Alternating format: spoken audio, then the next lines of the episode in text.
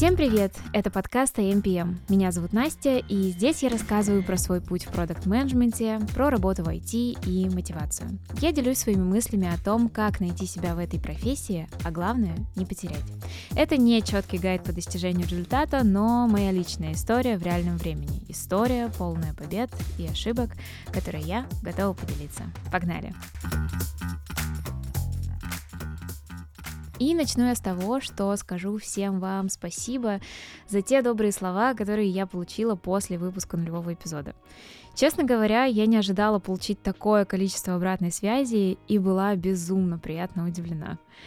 Это правда очень важно, особенно на старте, слышать слова поддержки, получать какие-то мнения со стороны, хотя бы потому, что голос в твоей голове, который повторяет тебе «давай», «у тебя неплохо получается», начинает звучать где-то за пределами твоей головы тоже, и это приятно. Но была и какая-то легкая критика, причем, что интересно, от самых близких людей, в том числе и от себя самой, разумеется. И мне кажется, что это тоже довольно важно делать, давать негативный фидбэк. Вообще, я думаю, что честная обратная связь — это про доверие, про то, что ты можешь сказать как есть, не боясь, что тебя не поймут, обидятся, заблокируют, добавят в черный список или еще что-то в этом роде. То есть ты просто говоришь честно, как сказал бы самому себе. Но, как и со всем остальным, с честностью важно не перегнуть. И сегодняшний выпуск будет посвящен как раз этому, обратной связи. И гораздо в большей мере негативной обратной связи. Давайте поговорим об этом.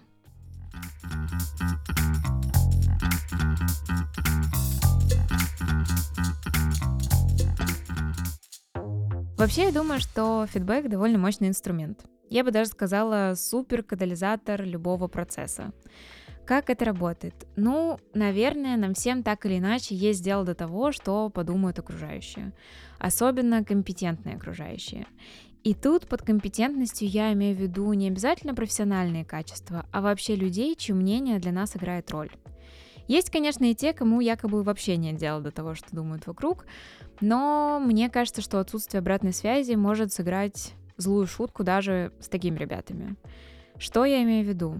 Например, то, что без фидбэка человек как будто бы попадает в такой информационный вакуум, где не совсем ясно, как он справляется с задачами, есть ли что-то, что можно улучшить, где ты отстаешь от остальных. И в какой-то момент ты уже попадаешь в полный рассинхрон с окружающим миром. И если вы полностью уверены, куда грести, то, может, никакой фидбэк вам и не нужен. Но лично мне кажется, что знать хотя бы, как там вообще обстоят дела с внешним миром, как будто бы не повредит. Кстати, если почитать умные книжки, то жить без фидбэка у вас в любом случае не получится. Потому что отсутствие фидбэка — это тоже фидбэк, просто нулевой. Мне эта теория, конечно, жутко нравится, потому что можно, например, не работать, но говорить «я работал», просто «моя работа нулевая». Но если серьезно, то ясно, что это о кое-чем другом. О том, что отсутствие какой-либо реакции – это тоже реакция. Вообще можно долго разговаривать про то, какой бывает фидбэк, чем он отличается, что в нем хорошего. И, на удивление, это довольно объемная тема, которая не помещается в мои полчаса. Так что про положительный фидбэк мы поговорим как-нибудь в другой раз. А сегодня просто скажем, для тех, кто вдруг еще не знает, что фидбэк, он же обратная связь, он же чье-либо мнение о чем бы то ни было, может быть положительным, отрицательным и развивающим. Последний, кстати, это такая форма обратной связи, которую рекомендуют все нормальные ребята, потому что он подчеркивает ваши достоинства, подсвечивает недостатки, а главное, направлен на улучшение. Вообще важно сказать, что каждый раз, когда мы даем обратную связь, нужно помнить, что главная ее цель — не в том, чтобы сделать, например, человеку приятно, или наоборот дать понять человеку, что он ничего не стоит. Фидбэк, даже самый негативный, по-хорошему должен быть направлен, наверное, на что-то доброе. То есть цель фидбэка, даже самого отрицательного, в том, чтобы дать человеку точку зрения и в конечном счете в том, чтобы сделать человека, его работу или результат этой работы лучше. И последнее, прежде чем мы наконец перейдем к горячим разговорам про хейт. Как-то раз мой коллега сказал мне, что фидбэк — это полная чушь. потому что знание любого мнения как будто бы меняет твое поведение. Якобы вот ты жил, жил, делал все, как хотел, а тут тебе сказали, как жить, и ты начинаешь умещать себя в какие-то шаблоны. Так вот, я считаю, что фидбэк — это все-таки не влияние на поведение, но, возможно, попытка. И я считаю, что это не так уж и плохо. В любом случае всегда стоит помнить, что любой фидбэк — это чье-то субъективное мнение. Просто субъективное мнение еще одного человека, и только вам решать, что с ним делать. А можно не делать ничего.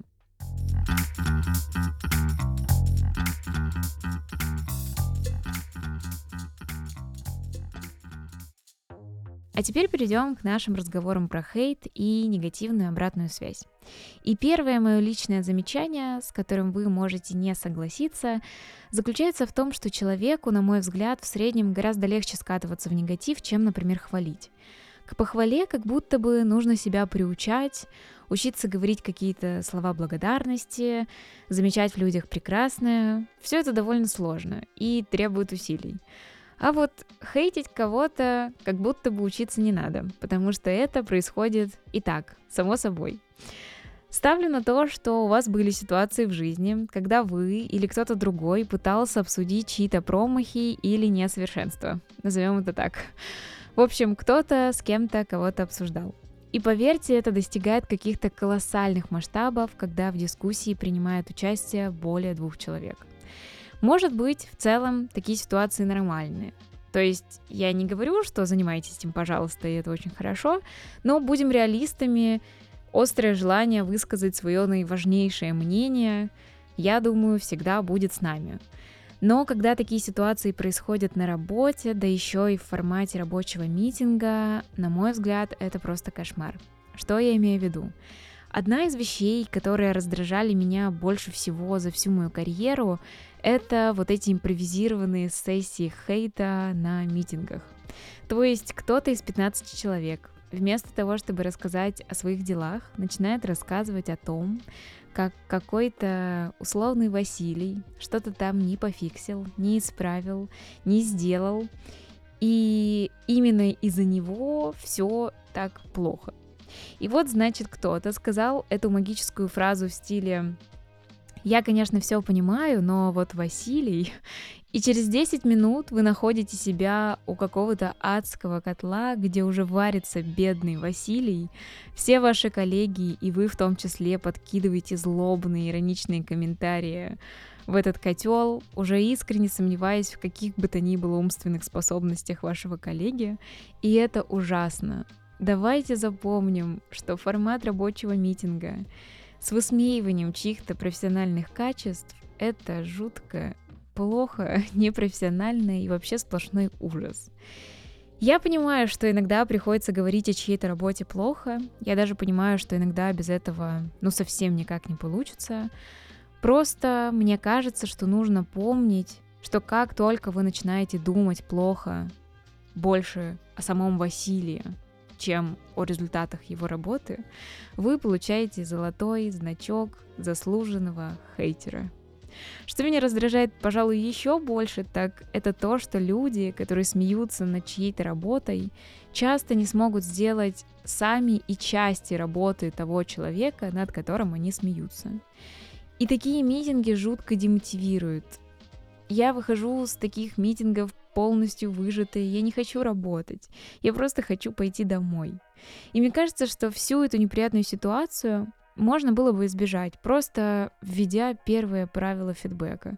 Он должен быть адресным. Скажите человеку все, что вы о нем думаете, прямо, и лучше один на один. Так будет как будто бы честнее. Кстати, чтобы понять, даю ли я справедливую обратную связь или я все-таки хейчу человека, я пользуюсь одним приемом. Я просто думаю, готова ли бы я была сказать все то же самое, просто при этом человеке. И часто на самом деле это не так. И в этот момент я понимаю, ой, окажется, что я делаю что-то не очень хорошее.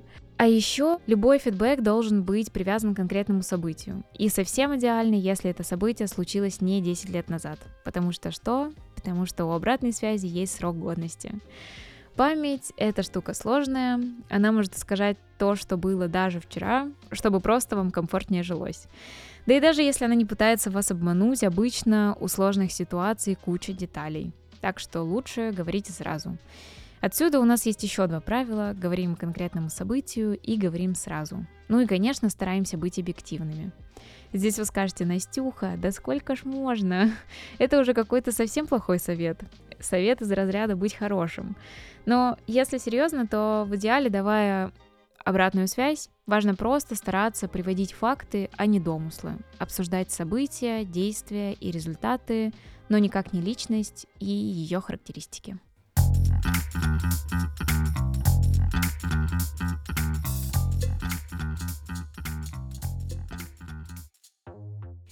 Ясно, что иногда мы работаем плохо, и, казалось бы, тогда неудивительно получать негативное мнение со стороны. Но даже если вы стараетесь изо всех сил и делаете все, чтобы все было супер, негативный фидбэк всегда будет прилетать. Люди хейтят буквально все, особенно если вы пообещали им что-то сами. Я вам еще не успела рассказать о том, чем я занимаюсь на работе. Вообще, продукты, над которыми я работаю, довольно технические. И чтобы вас не пугать этим сейчас, я расскажу вам про еще один проект, проект про менторинг. Компания, где я работаю, занимается созданием сред разработки. Этот проект совсем не про это. Это просто проект для внутреннего использования, для того, чтобы коллеги имели возможность найти среди других наших коллег себе ментора. Изначально мы сделали этот проект в рамках хакатона буквально за три дня. Ясно, что когда ты делаешь что-то за три дня, вероятно, будут какие-то ошибки. И, скорее всего, результат будет не каким-то идеальным. Так вот, хакатон уже давно закончился, но наш проект со всеми его недостатками продолжает существовать. И в какой-то момент мы понимаем, что раз на него есть спрос, нужно собраться и переделать. Мы решили, что нам нужно улучшить наше решение. У нас был вариант вообще отключить старое приложение на время исправлений и потом отдать уже новый, свежий, красивый, готовый продукт. Но мы подумали и решили, что раз уж наши пользователи пользуются старым приложением, каким бы плохим оно ни было, пускай оно остается даже на время нашей переработки. Вместе с этим я иду во внутренний блог компании и пишу пост о том, что вот мы решили написать новое приложение, пожалуйста, проявите терпение, сейчас мы не будем работать над исправлением старого, потому что мы делаем что-то новое. И я, наверное, ждала, что мои разъяснения как бы сбавят ожидания от существующего решения, люди перестанут писать про ошибки, которые мы не будем сейчас исправлять, и в целом они запасутся каким-то терпением, чтобы дождаться нашего нового, улучшенного приложения. Но все получилось совсем не так, и кажется, что этим я только открыла дверь в прекрасный мир недовольств и давления. Буквально сразу после этого поста мне начинает прилетать куча сообщений, в личные сообщения, в канал этого приложения, о том, что нам нужно улучшить, о том, что что-то работает плохо. Причем очень часто это буквально требование: почему ты сказала, что вы это сделаете, почему ты это не сделала. А я думаю, ну подождите, я же написала целый текст о том, что мы работаем, просто мы хотим сделать что-то новое, хорошо работающее и прекрасное. Я понимаю, что эта история скорее о сырых продуктах и о том, насколько стоит отдавать пользователям что-то недостаточно качественное, что-то недостаточно готовое. Но мне кажется, что эта история еще и о том, что если вы думаете, что пользователи будут довольствоваться малым и сравнивать ваше не очень работающее с полным его отсутствием, отдавая предпочтение первому, то это очень вряд ли. То есть там не работает логика: как хорошо, что у меня есть хоть что-то, да, это не идеально, но это лучше, чем ничего. Нет, так не работает. Мнение ваших пользователей держится где-то около «сделай, блин, нормально, если ты не тупой, ты пообещал мне это еще вчера». И даже если вы сделаете, наконец, вот это самое нормально, все равно останутся те, кому этого будет недостаточно. Даже если вы не обещали ничего сверхъестественного, всегда найдутся те, кто захочет прийти и высказать свое недовольство. Чему должна учить эта история? Тому, что нет предела совершенству, например. На самом деле это правда так.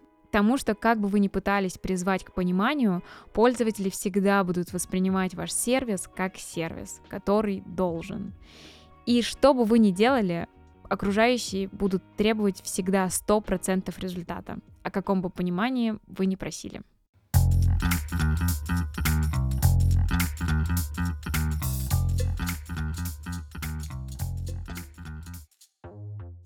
Давали ли мне отрицательный фидбэк? Конечно же, да.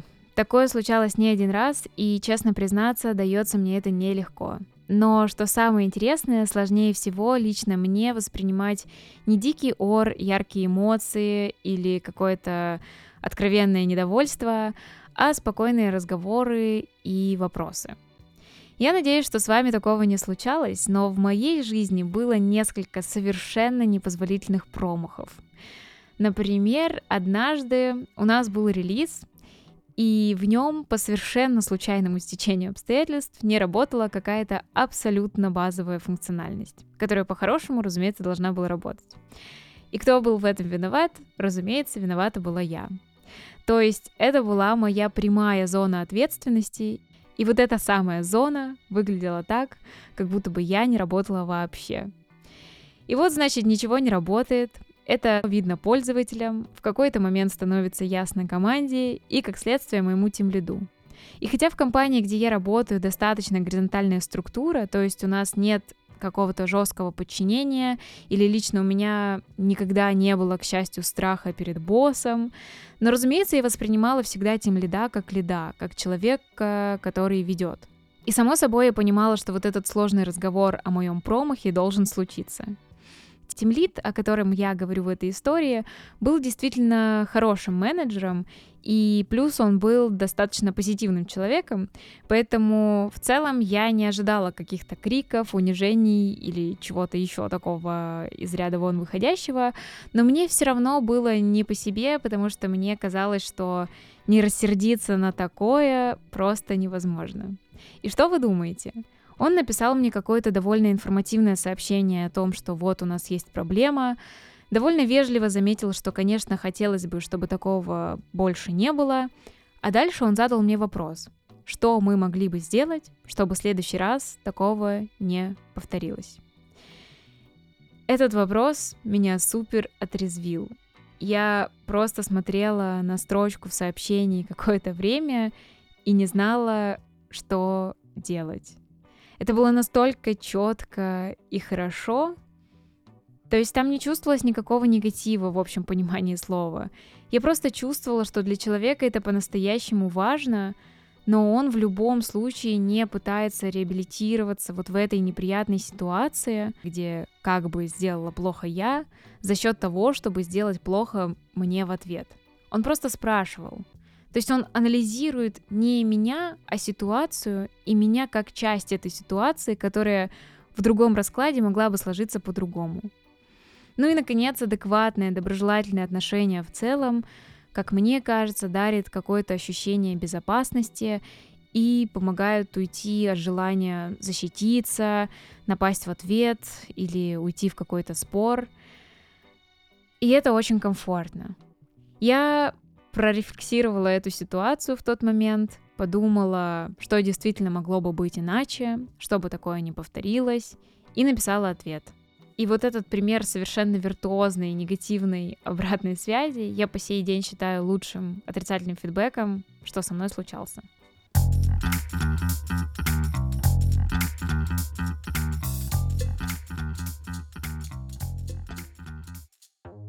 И все же, как бы аккуратно и хорошо не давали негативную обратную связь, принимать ее не так уж и приятно. И я, как человек, которому раньше принятие подобной информации давалось невероятно сложно, хочу поделиться с вами, что же мне помогает делать это сейчас. И первый вопрос, который я задаю себе, когда слышу что-то отрицательное в свой адрес, насколько я с этим согласна. Важно ответить на этот вопрос честно, отделив ту часть, где вы хотите быть хорошим, от той части, какой вы на самом деле есть. То есть постараться быть объективным относительно самого себя при ответе на этот вопрос, потому что лучше вас самих все равно никто не знает, достаточно ли вы приложили усилий. Никто, кроме вас, не ответит, насколько эта работа могла бы быть сделана лучше даже вами самими. И если вы понимаете, что вы действительно не правы, то стоит согласиться с тем, что и другие люди тоже могут думать так. И это будто бы помогает воспринять вот этот негативный фидбэк адекватно. А если же вы считаете, что вы все-таки сделали все хорошо и человек ошибается, то можно послушать, почему человек считает иначе, и попытаться отловить и объяснить те моменты, где собеседник ошибается на ваш счет. Второй вопрос, который я стараюсь себе задавать, насколько для меня это важно. Я прекрасно понимаю желание быть хорошим сразу во всем и для всех, но реальность такова, что это просто невозможно. Потому важно различать людей, сферы и ситуации, где ваше несовершенство действительно вас тревожит, а где это пустая погоня за каким-то недостижимым идеалом. И последний вопрос, который я задаю себе, если я все-таки понимаю, что я согласна с тем, что я не права, я понимаю, что я действительно хотела бы это улучшить, то я спрашиваю себя, а могу ли я с этим что-то сделать? Я понимаю, что я никогда не стану выше. Я понимаю, что я едва ли заставлю землю крутиться в другую сторону. И вот если это так, то я не вижу смысла никакого переживать об этом. Я могу подумать только, как я могла бы сократить размер этой проблемы, но если я действительно бессильна, то пусть уже будет так. А вот если я могу на это повлиять, причем на этом шаге я уже даже понимаю, что мне хочется на это влиять, то обычно я стараюсь просто придумать план, как этого достичь. Вот такой вот у меня алгоритм.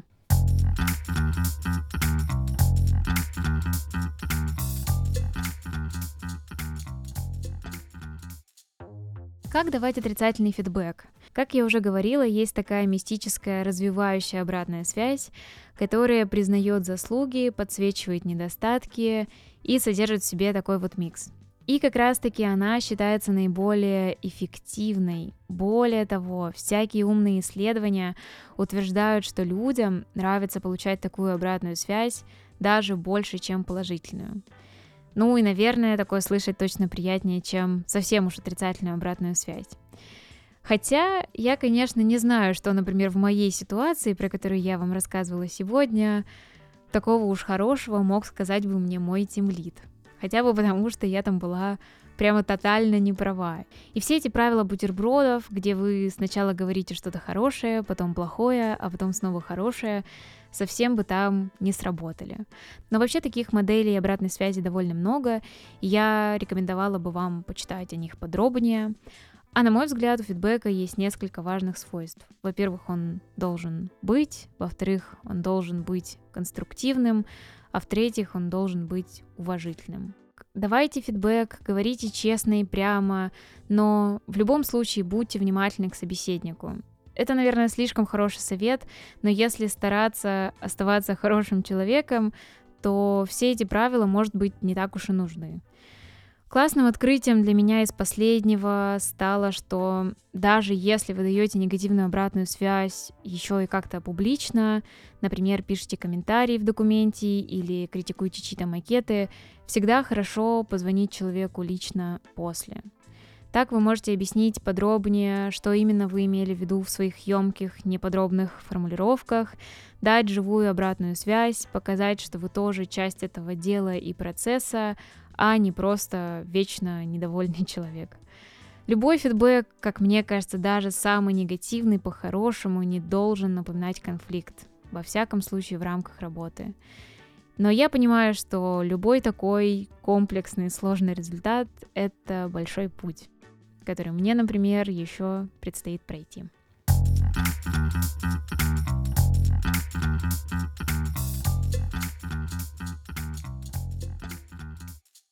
И последнее. Во-первых, мой подкаст появился теперь еще и в Яндекс.Музыке и Гугле, так что, пожалуйста, слушайте на всех удобных вам площадках.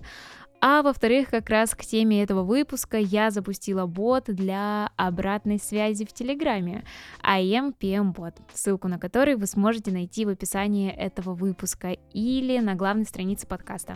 Вы можете писать туда свои впечатления, вопросы, предложения для следующих выпусков. В общем, как вы поняли из этого эпизода, я уже готова буквально ко всему. Можете даже присылать свои требования. Я буду рада любой вашей обратной связи, так что welcome. На этом я буду заканчивать. Была очень рада поделиться с вами своими мыслями. Верю, что вам было интересно и приятно меня слушать. Всевозможных вам успехов в работе. Пока-пока.